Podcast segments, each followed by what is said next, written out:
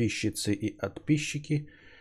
Э, с вами вновь ежедневный подкаст Константина Кадавра и я его ведущий Константин Кадавр. А кто-нибудь из вас играл в Gridfall? Ты же должна была быть, э, должна была быть, да? А, нет. Я думаю, что она должна была быть Next Gen игрой, а то что-то смотрю, только сейчас вышли для нее версии эм, для PS5 и Xbox Series X, значит, они не должны были быть. Вот. Gridfall интересный? Каламандин пьешь? Не.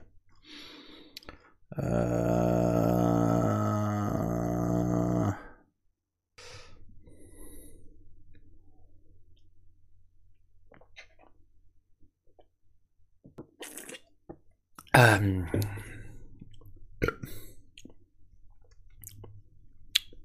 Какая-то невкусная Кока-Кола со вкусом апельсина. Хуйня какая-то. Еще, по-моему, горчит. Горчит. Я...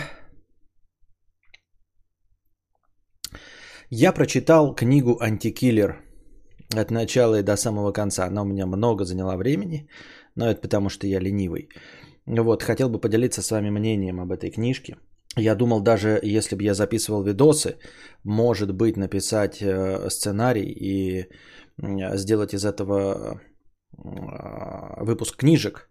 Но я не буду на это рассчитывать, потому что предыдущий опыт мой подсказывает, что даже с написанным сценарием я в конечном итоге ничего не снимаю, а потом прихожу и зачитываю вам сценарий. Или делаю вид, что это импровизация. А, и просто пересказываю вам. Так что все равно расскажу, а если уж сделаю выпуск книжек, то он не будет лишним. Значит, прочитал я книжку «Антикиллер» Данила Корецкого. Вот. С возрастом э, начинаешь как-то шире смотреть на вещи и, э, как бы это банально ни звучало, но начинаешь обращать внимание на суть вещей, а не только на их оболочку. Вот, потому что сам по себе образ э, книги «Антикиллер», он такой довольно спорный. В 90-е годы выпущен во времена черных кошек, рассвета Дарьи Донцовой – а, вот, и всего остального. И кажется, что книжка с таким названием. После была еще экранизация с Гошей Куценко. И там что-то, судя по рекламе, я не, не смог посмотреть, потому что там был самый отвратный звук, который я на своей памяти в кино помню. Там вообще ничего невозможно послушать. Можете на ютубе попробовать. Он бесплатно выложен. А, как какой-то криминальная драма с Гошей Куценко по книге 96 года про воров и бандитов и ментов, ну что-то совсем, да еще и с названием таким каким-то полупопсовым антикиллер от бывшего полицейского пис- милиционера-писателя э, в рассвет Дарьи Донцовой и Черной кошки, думаешь, ну хуже некуда. Но в конечном итоге эта книжка довольно популярная, у нее вроде бы как неплохие отзывы, хотя понятно, что неплохие отзывы и совершенно могут быть современных проходных фильмов типа «Гуляй, Вася» или что там, ну какой-то дебилизм, да, там, например, «Левиафану» ставит хорошие оценки. Вот, э, ну люди говноеды. Вот, поэтому было подозрение, что антикиллер будет говной. А он оказался очень хорош. Очень хорош. Не знаю, какой у вас образ от названия антикиллера от этой книжки, но я по своему, вот э, по прочтению могу сказать, что это в первую очередь шпионский детектив. В первую очередь шпионский детектив. Во вторую очередь это криминальная сага про разборки эм, бандитов ну, про разборки высокопоставленных бандитов уровня там воров в законе. Вот. В третью очередь это какой-то абсурд, или я бы даже сказал, какая-то тарантиновская история. И в последнюю, в четвертую очередь, это история антикиллера. Вот, э, майора Коренева э, по кличке Лис. А, я не представляю на самом деле, что может быть в экранизации, чтобы назвать ее антикиллер. Потому что на самом деле антикиллер, непосредственно этот майор Коренев, он занимает не более 20% книги. То есть все, что происходит с ним, занимает не более 20% книги. Более того, с другими сюжетными эм, линиями он не стыкуется никак. Он с ними не пересекается. То есть это как будто бы, знаете, какая-то антология, э, вот, э, и они упоминают друг друга просто, чтобы показать, что они во, в одной вселенной существуют, но не пересекаются. И Коренев, вот этот лис антикиллер, он ни на что не влияет в основных сюжетах книги. Ничего не делает. Где-то на 94% книги я подумал, а что, собственно, здесь делает Лис? Почему книга называется «Антикиллер»? Нет, ну то есть формально понятно, почему антикиллер. Потому что он бывший мент, и вот он сам себя так назвал. Дескать, он не киллер, а тот, кто убивает киллеров. Антикиллер. Вот. А, книга, еще раз подчеркиваю, прекрасная, интереснейшая, классная, написана а, ну, таким прекрасным языком бульварного чтива. Вообще, все дико интересно. Но антикиллер здесь вообще ни при чем. Ну просто ни при чем. Помимо того, что он занимает 20% книги, как я уже сказал в самом конце, я вдруг осознал, что этот лис вообще не играет никакой роли. Он не меняет ничего на шахматной доске этой книги. Помните, как старая шутка, которая в конечном итоге оказалась правдой из теории Большого Взрыва, когда э, сказали, что Индиана Джонс и вот этот ковчег, первая самая часть. На самом деле э, весь сюжет не меняется абсолютно, если оттуда изъять Индиану Джонса. Потому что он никак не влияет на сюжет. Он ничего не делает из того, что могло бы изменить ход событий. Все события идут так, как они бы шли, даже если бы Индианы Джонса не было. Помните? И это правда. В конечном итоге, если пересмотреть, то оказывается, что э, история так интересно построена, что никто не заметил, если убрать Индиану Джонса, то события пройдут точности так же и закончится все точности тем же. Потому что он никакой победы не совершил и, в общем-то, ни на что не повлиял. И здесь тоже так же. Если убрать или убить этого лиса, или просто изъять его из книги, то книга будет тоньше на 20%. На 20% будет тоньше книга, и в ней ничего не поменяется.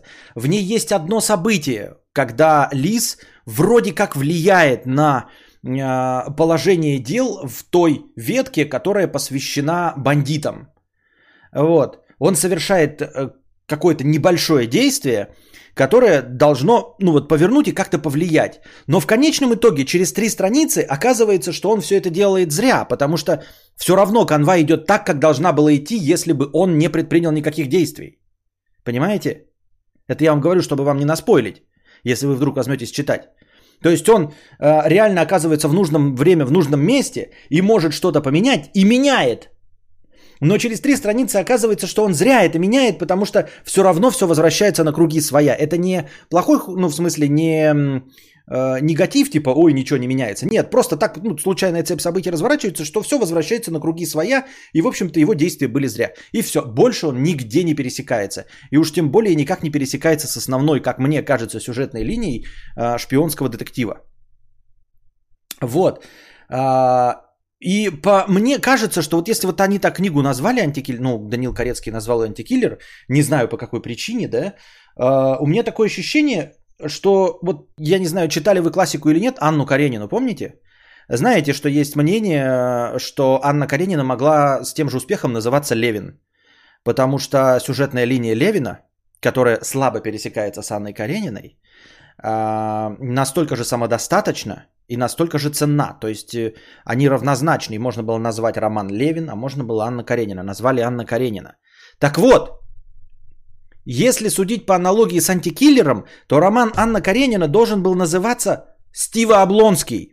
Не Левин, не Анна Каренина, а Стива Облонский. Вы помните, кто такой Стива Облонский? Какая-то, блядь, седьмая вода на киселе. Это тот, о котором или это он говорит, что в самом начале э, каждая семья счастлива одинаково, несчастлива по-своему. То ли он говорит, то ли про его семью. Я не помню точно. Он какой-то родственник там Анны Карениной, где-то там что-то ходит, что-то делает. У него какая-то тоже своя сюжетка есть. И вот она ровно настолько же значима в романе Анна Каренина, насколько значим антикиллер в романе Антикиллер. То есть, если бы Даниил Корецкий писал Анну Каренину, он бы назвал ее Стива Облонский. Хотя мы все с вами знаем, что там две основные сюжетные линии. Анна Каренина и Левин. А Стива Облонский это что? Кто? Что? Его можно удалить и ничего не поменяется. Если вы классическую литературу не читали, то я вам... Если вы классическую литературу не читали, то я вам приведу другой пример. Представьте себе первую часть Mortal Kombat. Вот первая часть Mortal Kombat, помните? Фильм, кинофильм. Вот. А, если бы ее называли по аналогии с антикиллером, то Mortal Kombat должен был бы называться Соня Блейд. То есть весь фильм Mortal Kombat назывался бы Соня Блейд, прикиньте. По имени персонажа, который ни на что не влияет который не дерется не, ну, в, в основных боях. То есть Джонни Кейдж там дрался с принцем Горо, Лю Кенг дрался с Шан Цунгом, да, там еще какие-то были ключевые бои. А Соня Блейд, блядь, подралась с каким-то, блядь, хуем Кано. По сюжету тому фильма он хуй, она хуй, и ни, ничего, ни на что не влияли. И вот представьте себе, что Mortal Kombat назывался бы Соня Блейд. И вот вы посмотрели весь фильм Mortal Kombat и такие, чего? А почему он называется Соня Блейд? И вот такое же ощущение создается после прочтения антикиллера. Ты такой, что? А при чем здесь антикиллер? Я до последнего думал, там очень сложные, короче, перипетии, там постоянно очень много веток сюжетных. Я думал, что в конце будет какая-то вот прям, знаете, сгусток, все сведется в одно и разрулится при помощи этого Коренева, при помощи этого лиса антикиллера. Нет, нет, он никак в этом не участвовал. Все сюжетные линии разрулились сами собой. Вот, э, без большого участия этого антикиллера. Он там в одном вот этой бандитской серии что-то еще предпринял, но в принципе это мог быть любой другой, и это могла быть даже просто случайная цепь событий, которая точно бы так же закончилась, если бы... Ну то есть, если бы мы э, поставили задачу удалить антикиллера оттуда, то все равно сюжет также можно было бы закончить, просто сказать, ну вот случайно произошло вот так. Вот. При этом книга забавная, классная, интересная, но я говорю, у меня возникают вопросы только э, к вот этому пассажирствующему субъекту антикиллеру, который, в общем-то, ничего и не сделал. Даже, ну то есть, его сюжетная линия, она и по сравнению с остальными абсолютно незначима. Он решал исключительно свою личную проблему, свою личную проблему. Его законно осудили, законно осудили. Он э, использовав лазейки в законе, выбрался. В это время, в это время, вторая сюжетная линия, идет э, покушение на президента, э, и третья сюжетная линия – это бандитские разборки в городе Тиходонск, который списан, судя по всему, с Ростова-на-Дону. И какая-то местечковая личная проблема Коренева. Вот. Они там друг друга упоминают. Вообще, в целом, вот эти остальные, остальные сюжетные линии напоминают. Например, вот шпионский детектив, да, напоминает, знаете, иногда небольшой театр абсурда, но, видимо, так и должно быть. То есть такая задумка показать, а, насколько это неуправляемый процесс, вот эти работы всех спецслужб. Оно даже, знаете, на что смахивает? Если вы видели фильм «Братьев Коэн» а, после прочтения «Сжечь» с Брэдом Питом, Джорджем Клуни, вот этой женой одного из них, я забыл, как ее зовут, которая Три билборда на границе Эббинга, и которая сейчас в «Земле кочевников» главную роль играла. Вот. После прочтения «Сжечь». Откуда тот фильм, откуда Джон Малкович говорит «What the fuck is this?» Вот, из этого фильма. Там все нихуя не понимают. И очень похоже на этот театр абсурда. И развязочка, развязочка в стиле Тарантино. Очень кровавая, куча трупов. А, вот. А, и такая по стилистике, знаете, развязки, которые закрывают все сюжетные линии, все тупики. То есть вроде бы э, парочка боевых сцен, но закрывают все ветки. Вот. И закрываются они именно вот так в стиле э, Тарантино. Вот как закончились, э, там, я не знаю, бешеные псы, омерзительная восьмерка, бесславные ублюдки. Вот так, такая примерно концовка, чтобы вы представляли себе. А вот, которые закрывают сюжетную линию. В целом мне очень понравилось. В целом оказалось э, совсем неплохо. Рекомендую. Идешь смотреть Черную вдову, а там Мстители финал. Да-да-да-да-да. Фильм называется Черная вдова, ты заходишь, там, блядь, Мстители финал.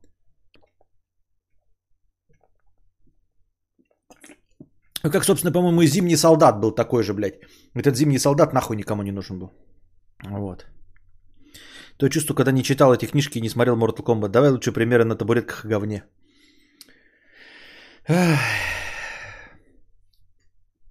Примеры на табуретках и говне. Так. Я понять не могу. 50 рублей.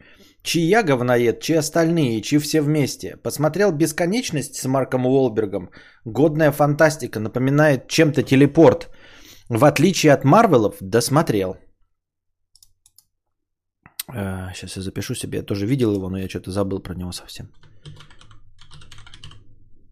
Это, по-моему, от HBO Max э, фильм.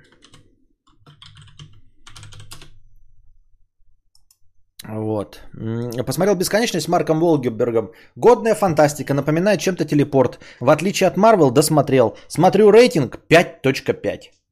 До этого смотрел «Дать дуба в округе Юба». Имхо прикольная черная комедия. Рейтинг 6.15. И так не в первый раз. А, да, люди говноеды. А, люди говноеды, безусловно. Вот, ну, а, потому что я не знаю, в чем здесь корреляция. То есть э, дело не в том, что говноеды, а дело в том, что вот какая-то, какой-то есть мейнстрим, да, киношный, вот если мы говорим конкретно про кино, пример, и почему такие оценки. И вот в этом мейнстримовом кино а, поклонники этого кино – это идеальная целевая аудитория кинопоиска. Понимаешь? То есть, э, э, если среди поклонников, например, какого-нибудь, я, ну, давай возьмем какого-нибудь, э, допустим, Даррена Ароновски, да, из поклонников Даррена Ароновски э, киноспоиском пользуются и ставят там оценки, или ИМДБ, это же одно и то же, да, э, допустим, 40%. 40% из тех, кто любит э, Даррена Ароновски, ставят оценки на ИМДБ. Вот. А из, те, а из поклонников э, творчества, скажем, Джеймса Кэмерона, 100% ставят оценки на МДБ. Поэтому получается, что э, на первом месте стоит фильм «Аватар». Ну, который вот, блядь, будьте здрасте. Просто как сапог от скафандра, который э, тупо карусель. Вот уж «Аватар» это действительно карусель. В Марвеле хоть, хоть чуть-чуть какая-то сложность есть, хоть что-то происходит прям, ну вот, ну хоть что-то, да. А Аватар это прям, это сказка уровня Колобка. Я иду, иду, ой, лиса, не ешь меня, я колобок. Вот, это такого уровня сюжет. И при этом это самый обласканный фильм, ну, по крайней мере, деньгами, да? То есть, вот и деньгами тоже. Это тоже еще один показатель. Как же так получилось? А так получилось, а, что деньги больше всего зарабатываются с кинотеатров. А, в кинотеатры ходят люди а, с, ну, скажем так, простым вкусом. Вот люди, которые готовы платить деньги. Вот я, я люблю кино, по вашему мнению, люблю кино. У меня кинобред, я вам рассказываю, но я в кино не хожу. Я в кино не хожу принципиально и деньги кинотеатрам не плачу. Потому что я не долбоеб, чтобы платить за то, чтобы смотреть рекламу. Потому что рекламу я могу посмотреть на пиратских сайтах, понимаете? Я запускаю кино, я не смотрю, конечно, но вдруг, если бы я захотел смотреть кино с рекламой, я бы запустил бесплатно на пиратском сайте. Там тоже будет реклама к Ази на три топора, но она будет длиться секунд 10 и будет длиться во время ненужной, э, ненужных титров. А в кино ты придешь и будешь, сука, 20 минут смотреть ебаную рекламу за свои деньги. Поэтому я не отражаюсь на э, сборах тех фильмов, которые мне нравятся. Понимаете? Мне какие-то фильмы нравятся, но в сборах их нет моей э, копеечки. А в сборах фильма «Аватар» есть все деньги тех, кто любит аватар, потому что это люди, которые, о, блядь, попкорн, блядь, Тагил, кинотеатр, Жек Салли, аватар. Вот. Им нравится. Они ходят, деньги платят.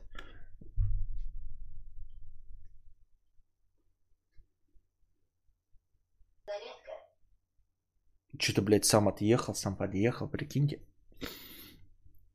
Вот. И поэтому получается такая канитель. То есть э, ты смотришь оценку, а оценку ставят люди, которые вот поставили хорошую оценку фильму 1 плюс 1, фильму «Аватар», понимаете, которых удивляют вот такие сюжетные ходы, которые такие, вау, боже, этот заставляет задуматься, негр ухаживает за белым мужиком на инвалидной коляске, боже, это так глубоко, ты понимаешь, что э, жизнь, она, а, она больше, чем кажется – вот. И ты смотришь один плюс один и понимаешь, что со смыслом. А вдруг я завтра умру? Понимаете, что жить нужно сегодняшним днем. что каждый из нас чего-то стоит. Блин, классный фильм, поставлю ему 10. А люди, которые вот, ну, смотрят, допустим, какую-нибудь фантастику сложную, да, а, они посмотрели такие, ебать, сложно, неплохо. Заставил какие-то что-то у меня в голове двигаться. Я задался вопросами, не получил никаких ответов. А он тебе говорит, а оценку на, на MDB на поиске... Что? Оценку на MDB. Где? А зачем? Ну, в смысле, зачем мне там ставить? Чтобы что? Вот, и поэтому ты заходишь, а, люди такие, о, блядь, там что это, как его? Э, бесконечно с Марком Волбергом, да, или какой там второй фильм, такие, о, блядь, а что, они в конце все друг друга не убили, как у Тарантино? А что там это? Хороший негр там помогает? Нет, не помогает, да? Непонятно про что фильм. А что они все умерли-то? А зачем? А? Чё? Да ну говно, блядь, какое-то нахуй. Не понял, блядь. А шутки где? Где шутки? Картинка вот эта вот как в один плюс один нарисована. О, это мазня, 10 тысяч долларов, я сам так нарисовать могу. Где это охуительные такие шутки? А, блядь. Непонятно, кол.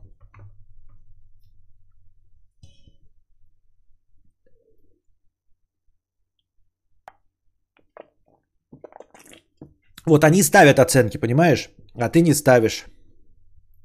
Ты не заходишь и не ставишь фильму 1 плюс 1 кол, там, да, не ставишь аватару кол. Ну или 3, 4, 5.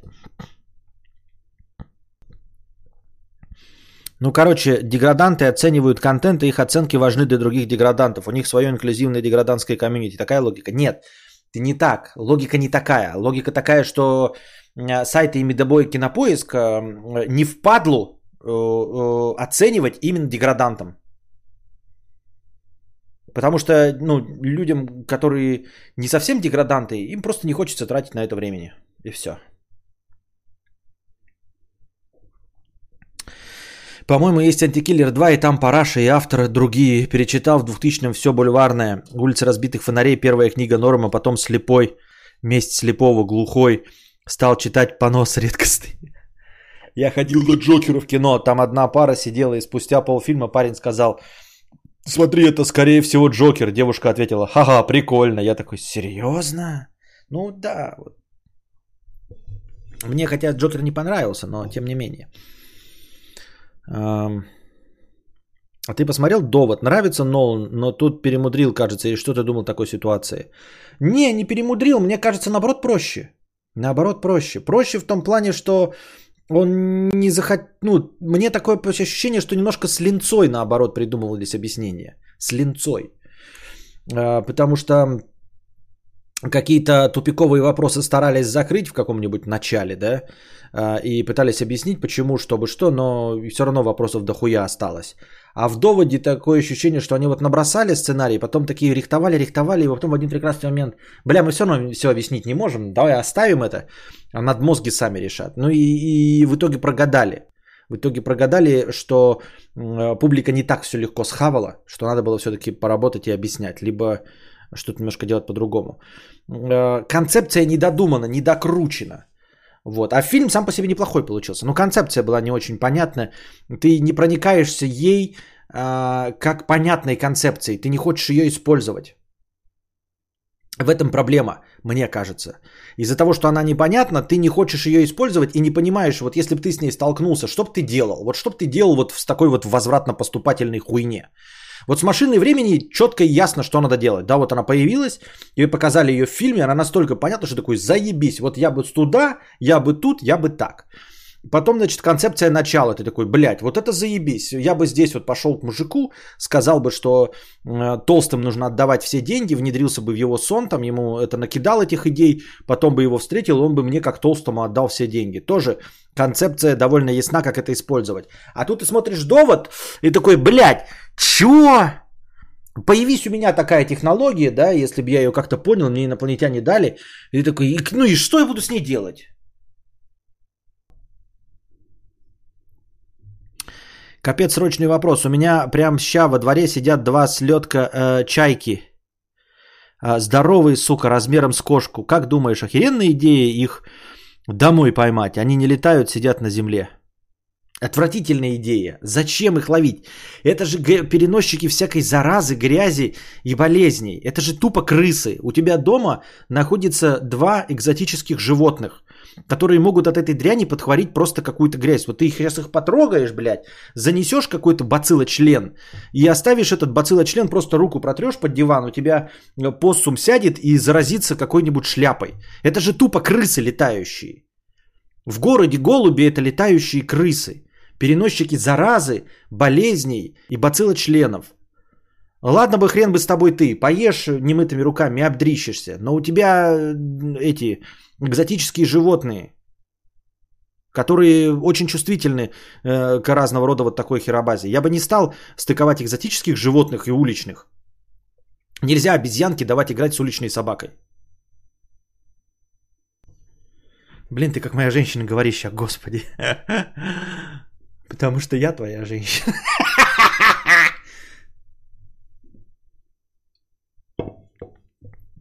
В Гриффинах чайки вполне разумные животные. Зато там люди, блядь.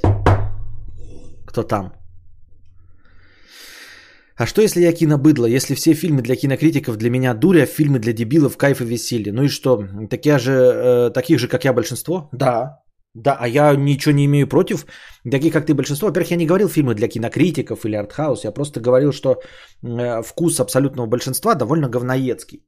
Вот, если мы говорим прям совсем про мейнстрим, про аватаров и, и прочее, э, и прочее один плюс один. Совсем про мейнстрим. А так вообще против твоего вкуса я ничего не имею.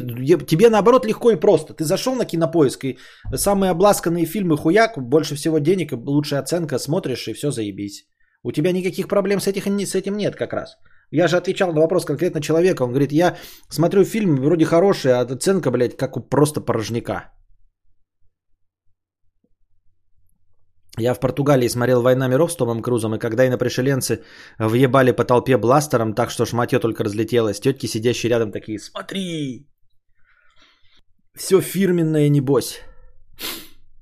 Охуеть. Довод не просто сырая идея. Сырая реализация сырой идеи с надеждой сыграть на повесточке и на псевдоинтеллектуализме. Ибо Нолан же снял начало, а значит все умно.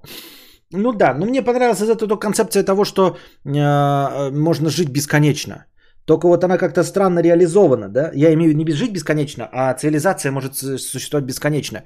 Взгляд на вещи, что можно запустить время в обратную сторону. Вот эта мне идея понравилась. Они же типа до конца света а потом от конца света обратно живешь, пока не перезапустишь все. То есть вот это вот очень мне понравилась идея. Она какая-то странноватая, ее нужно очень долго докручивать, но само по себе охуенно. Вот типа никто не задумывался, а что если мы проживем до конца существования нашей планеты Земля? Просто так вот. Не мы ее разрушим, а она сама по себе вот будет тухнуть вместе с Солнцем. А мы так и не сможем ее преодолеть. Что делать? А ты прикиньте, доживаете, а потом хук в обратную сторону запустили время. Реально в обратную сторону просто. То есть вся Земля, вы все повер, вы все живые, начинаете жить в обратную сторону. То есть Вселенная при этом схлопывается. Небольшой взрыв, а она сужается. Солнце начинает вертеться просто тупо в обратную сторону. Также дни и недели идут для вас-то все точности так же, но все остальное в обратную сторону. И только люди существуют а, э, опять подряд. И вы так до бесконечности, до динозавров, до появления динозавров. Мне кажется, это забавная идея. Забавно. Самый лучший фильм это один плюс один, да, Константин?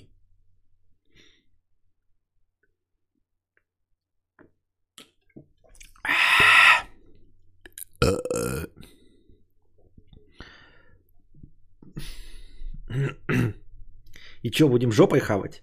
Ну, я говорю, надо додумывать, что вы жопой хавать. Да, вот надо додумывать, как в этом мире существовать. Например, может быть, запустить только поверхность, может быть, только на нашу планету Землю запустить в обратную сторону. То есть на ней все растет нормально. А, просто если мы одних людей запустим, да, то как будет реализовываться э, дерево? Оно что будет вот сгниение просто жук, вставать и потом начинает э, расти вниз? А в какой момент нам есть плоды? Да, и мы вот они появились плоды, они что, просто из гниения просто становятся спелыми, ты в этот момент их ешь, а если не успеешь, то они становятся зелеными. Это можно обдумать. А можно запустить только одну землю в обратную сторону. Прикиньте, да, какой-то, блядь, а, антиматерии хуяк и запустить только землю в обратную сторону. То есть она как будто бы в каком-то, э, в какой-то своей сфере в обратном времени. То есть у нас все растет, наши животные, все нормально растет. Но Солнце, оно как бы становится все моложе и моложе.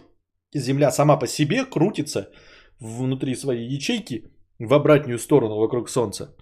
И день э, солнце встает на западе, э, заходит на востоке. Понимаете?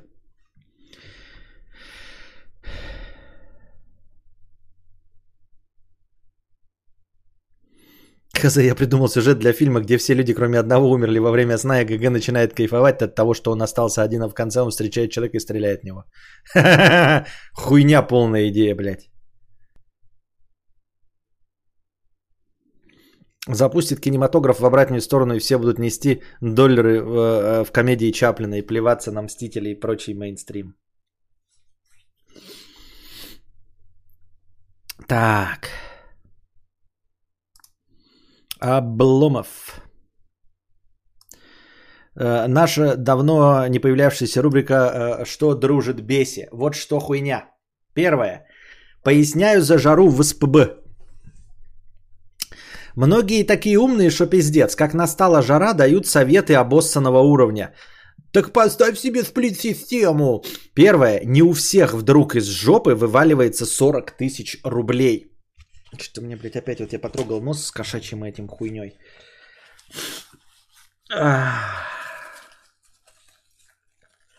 Все в обратную сторону вызвал таксомотор, он тебе э, тысячу платит все еще.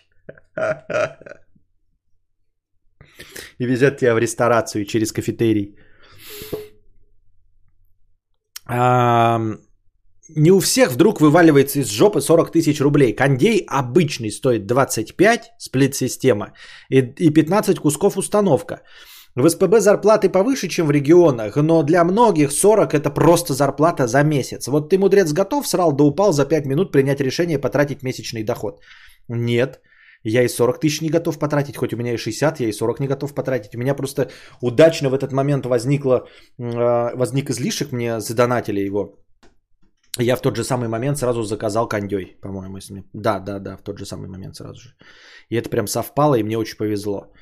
Советчики, блядь. Во-вторых, треть Питера живет по съемным хатам, в которых владельцы не торопятся ставить кондей за свои бабки – Оставить сплит, сверля стену в съемную хату, это прямо скажем идея говна. В-третьих, ключевой момент, если ты не живешь в новостройке с окнами на солнце, то тебе как бы кондей в хуй не упился. Знаешь, сколько раз я включал кондей в Питере в прошлом году? Ноль. У меня в спальне он висит, но я открыл окошко на микропроветривание и все норм, ибо окна в темный двор. Ну а самое главное, когда Питер накрыло 34-градусной пиздой, ты не купишь себе установку кондея. А так вот это вот самое э, залупа и получается. Именно поэтому э, вот сейчас в Питере все и кудахтают, а южные регионы, в которых изначально жарко, никто не кудахтает. Потому что в южных регионах уже у всех стоят кондеи. Там вообще невозможно без кондея. В этом и самая главная проблема, и никто ее не осознает, что если в Питере тебе нужно, например, э, кондей нужен всего на неделю в году, то ты эту неделю будешь страдать. Вот ты эту неделю будешь страдать, потому что никогда не потратишь 40 тысяч на кондей ради одной недели в году. Правильно? Никогда. Вот. И ты эту неделю будешь страдать больше, чем любой житель юга, который в момент изобретения кондея, то есть до этого была же у всех жара, там Советский Союз, как только кондеи появились, сразу все кондеи поставили. У всех на домах эм, на юге, ну, грубо говоря, да, есть кондеи, и они ни одну неделю, ни одного дня в году не страдают от жары. Они всегда находятся в прохладе. Вот в самый летний зной у них этот летний зной длится 5 месяцев, при этом ни одного дня они от него не страдают. А у тебя жара всего неделю, но ты эту неделю будешь обязательно страдать. И ты будешь страдать каждый, сука, год. Каждый, мать твою, год ты будешь страдать от этой ебаной жары, потому что ты никогда не соберешься купить за 40 тысяч что-то для того, чтобы пользоваться неделю, правильно? Я не в вину ставлю, я ставлю это, говорю, насколько это плохая ситуация. Вот если бы была месяц жара, да, то ради месяца, я думаю, многие люди такие, ну, один год пострадал, второй год пострадал, на третий год такой, ну, блядь, куплю. Так же, как вот у каждого э, в городе, вы можете купить водонагреватель, вы понимаете? Водонагреватель каждый из вас может себе позволить. Но никто не покупает. И все, каждое лето, две недели страдают и моются из тазиков. Абсолютно все. И, и, и делают это из года в год. Десятилетиями с советского периода, каждый год. Вы можете уже 30 лет жить и 30 лет каждый год на две недели мыться из тазика и все проклинать. Покупать криптовалюты, блядь, заниматься майнингом, биг-дейта, ходить на митинги, метапы, в розовой рубашке, в офисе, потом возвращаться домой, сука, в 13 век и мыться из этого, из ковшика в тазике. Потому что никто такой, ну, блядь, ну как я куплю водонагреватель за столько денег, чтобы пользоваться им всего две недели в году? И все страдают. Если бы сказали, мы отключаем на все лето, все бы так вот, знаете, все бы такие, бля, спасибо большое. Вот уж теперь у нас нет никакого проблемы купить, и ни у кого не будет никогда неудобств с тем, что нет горячей воды. Если вы объявите, что мы на все лето выключаем. Вот сейчас скажут, на все лето выключаем, и все такие, все, наконец-то вы это сказали. Мы идем, все покупаем, все ставим, и больше круглый год никакой проблемы с горячей водой нет. Вместо этого стоит вот эти вот мразотные две недели, и вот эта мразотная неделя жары, и ты ее умираешь. Живет человек на юге, у которого 9 месяцев 40 градусов тепла, и он весь год в прохладе. А ты живешь в Питере, который не видит нихуя солнца, но неделю в этом, блядь, э, болоте ебаном ты сгораешь от жары. Потому что ради недели никто не купит кондей.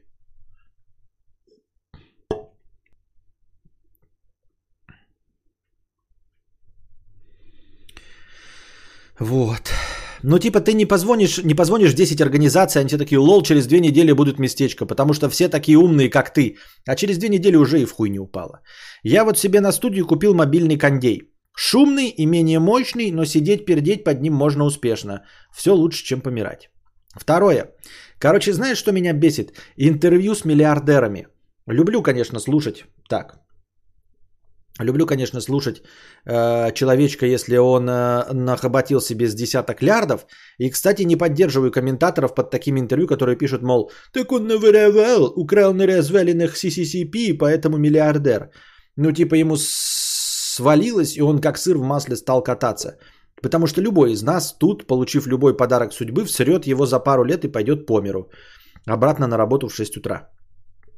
Я к тому, что даже если чувак приватизировал себе в заводик в 90-е, но сейчас этот заводик работает и он миллиардер, мне все равно интересно послушать, как он все не въебал и приумножил, несмотря на кудахтеров «да ему просто повезло». Так вот, что бесит-то? Бесит, что в каждом, сука, интервью есть такой момент, когда я хочу закричать «стоп, стоп, стоп!» Тут можно вот поподробнее? Типа все интервью выглядит так. Мне в 16 лет мама подарила гараж, и мы начали там ремонтировать тачки. Понял. За год мы заработали полтора миллиона и решили открыть копировальный центр. Понял. Потом в этом офисе мы сделали мобильную игру для домохозяек, и через полгода у нас была капитализация полтора миллиарда. Так стоп! Сука, стоп! Что такое? Ты мне можешь пояснить, каким хуем ты в копировальном центре решил сделать игрушку и понял, что именно такая игрушка принесет полтора миллиарда? Или типа, я торговал свитерами на рынке, сколотил себе в 90-х мини-капитал. Понял. Потом я решил открыть шаверму, и через пару лет у меня было уже 5 точек. Ну хорошо, молодец. А в 2001 году я все продал, купил самосвал серых телефонов, и через 5 месяцев у меня была Евросеть на 300 миллионов долларов. Так, стоп. Вот можно поподробнее, в какой момент ты понял точно, что надо сливать все шавермы ради КАМАЗа серых телефонов из Китая? Как ты допер-то до этого? Или типа, от бабушки мне досталась трешка в центре, и я переформатировал ее в хостел. Ну, логично. На эти деньги я стал жить во Вьетнаме, торгуя мелкими партиями апельсинов, покупая их у местных. Молодец. А потом я взял кредит на 10 лямов и открыл в Португалии биткоин-ферму, намайнил полтора миллиарда и обналичил при этом не платя за электричество, как некоммерческая организация. Стоямба! Да как ты понял-то? Как ты понял-то, что надо так сделать? И так всегда. Логично, логично, логично. И потом бах, черная дыра в понимании, как он до такого допер. Хочется спросить. Мы понимаем, что у тебя коммерческая жилка и финансовое мышление, мы это все понимаем, но вот этот конкретный момент, ты демонов вызвал, чтобы они тебе совет дали, или курица голову отрубила, набегала по пентаграмме, выкрикивая советы, или тебе приснился ангел, который выдал тебе секреты, как поднять бабла, а в ответ типа «ну я проанализировал рынок», или «ну такие были тренды», или «я вовремя догадался, куда дует ветер». Но ничего из этого не дает понимания как – как, как так заглядывать в будущее? Это дар или что удачного стрима? Думаю, дар. Думаю, здесь нет никакого секрета. Понятное дело, что нам хочется сказ- подумать, что вот, например, он бы нам сказал попонятнее, да? Дескать, эм, увидел он КАМАЗ серых телефонов, и э, что заставило его в них поверить, да? Как ты говоришь, вот какой-то знак свыше – да, или, например, он так бы сказал, «Э, в течение недели до появления этого КАМАЗа, КАМАЗа мне было три сигнала. Там в первый раз я пришел к бабушке, и бабушка мне сказала, мне приснился сон, покупай КАМАЗ. Покупай КАМАЗ, говорила мне бабушка, э, что ей приснился сон. Второе, я пришел куда-то, и, значит, бомж в шляпе, как у Джамиракуая, стоял на площади трех вокзалов, танцевал и кричал, серые телефоны, серые телефоны, за ними будущее, серые телефоны, за ними будущее, за ними будущее, серые телефоны.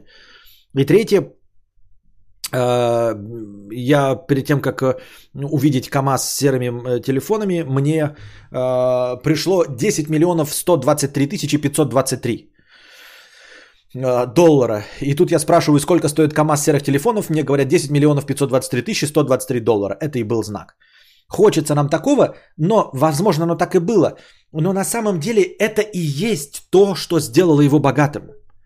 Это и есть эм, та причина, а, по которой он впадает в эту ошибку выжившего. Ну, то есть то, что нам абсолютно никак не помогает. Та самая удача оказаться в нужное время в нужном месте. Потому что вот другой продал шаурмячный и не купил КАМАЗ серых телефонов. Именно поэтому мы о нем ничего и не знаем. А вот этот купил. То есть на самом деле это просто тупо статистика, да? То есть можно сказать, что это как раз-таки не классическая та самая логика. То есть когда он увидел эти КАМАЗы, отключилось все. Отключились причинно-следственные связи, отключилась наука, отключились объяснения, и он посмотрел, и вот тут включился не классический разум, и он просто человеческим фактором сказал, я куплю этот КАМАЗ серых телефонов. И купил. И сработало. Можно это сказать так. А можно сказать, что статистика сработала. То есть было тысяча на самом деле человек абсолютно в том же положении, что и э, купивший э, кучу телефонов, да? Но 999 из них продали свои шаурмячные за те же самые суммы. Один построил автомойку, второй э, вложился, я не знаю, в какие-нибудь тугрики, третий купил землю, четвертый начал варить мед, пятый что-то действует. Вот тысячный, один из этой тысячи, э, купил телефон, и вот он сыграл. И просто вот случайность. То есть каждый из них совершил случайное событие, обусловленное тупо человеческим фактором. То, что сделало его предпринимателем.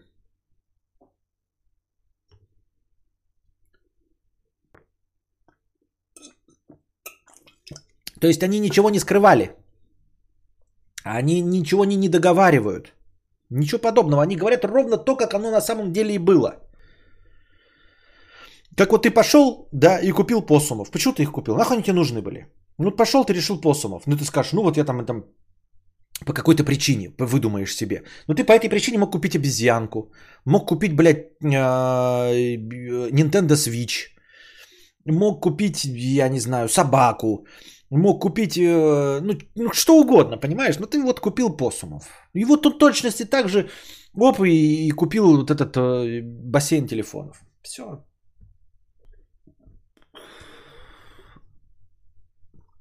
Как я и говорил, так же, как и с биткоинами. Я их видел, но ничего не сделал. Видел, но ничего не сделал. А кто-то сделал. как это, Павел Няшин, да? Сделал, заработал, а я увидел и не сделал, и никаких выводов. Вот мы, мы были, мы все, на самом деле, вот это вот идеальная ситуация, идеальная иллюстрация. А, на этапе появления биткоинов, а, насколько бы мы не были бедными, насколько бы мы не были студентами, у каждого из нас было, грубо говоря, 10 долларов на то, чтобы купить там 100 биткоинов. 100 или 1000 биткоинов. То есть деньги на 1000 биткоинов в 2011 году у каждого из нас были. Даже если у нас не было видеокарт и всего остального, купить биткоины в 2011 или 2012 году каждый из нас мог 1000. Но никто этого не сделал, кроме единиц. Вот они сделали. Почему? Человеческий фактор. Удобное объяснение с точки зрения науки, но на самом деле человеческий фактор это вот не классическая логика. Мы все видели одни и те же условия. Мы все читали одни и те же статьи. Один такой смотрит и говорит, правдеподобно и покупает. Константин Кадавр смотрит и говорит, неправдеподобно и не покупает. Все. Ну и дерьмовый же напиток. Просто говна. Ну, я давал вам шанс, ребята. Опять минуса все ушли. Приходите завтра, приносите добровольные пожертвования, чтобы подкаст длился дольше. Ребята, нужно приносить добровольные пожертвования. Андрей, добро пожаловать в спонсоры. Большое спасибо тебе, Андрей, что становишься спонсором. А пока держитесь там. Вам всего доброго, хорошего настроения и здоровья.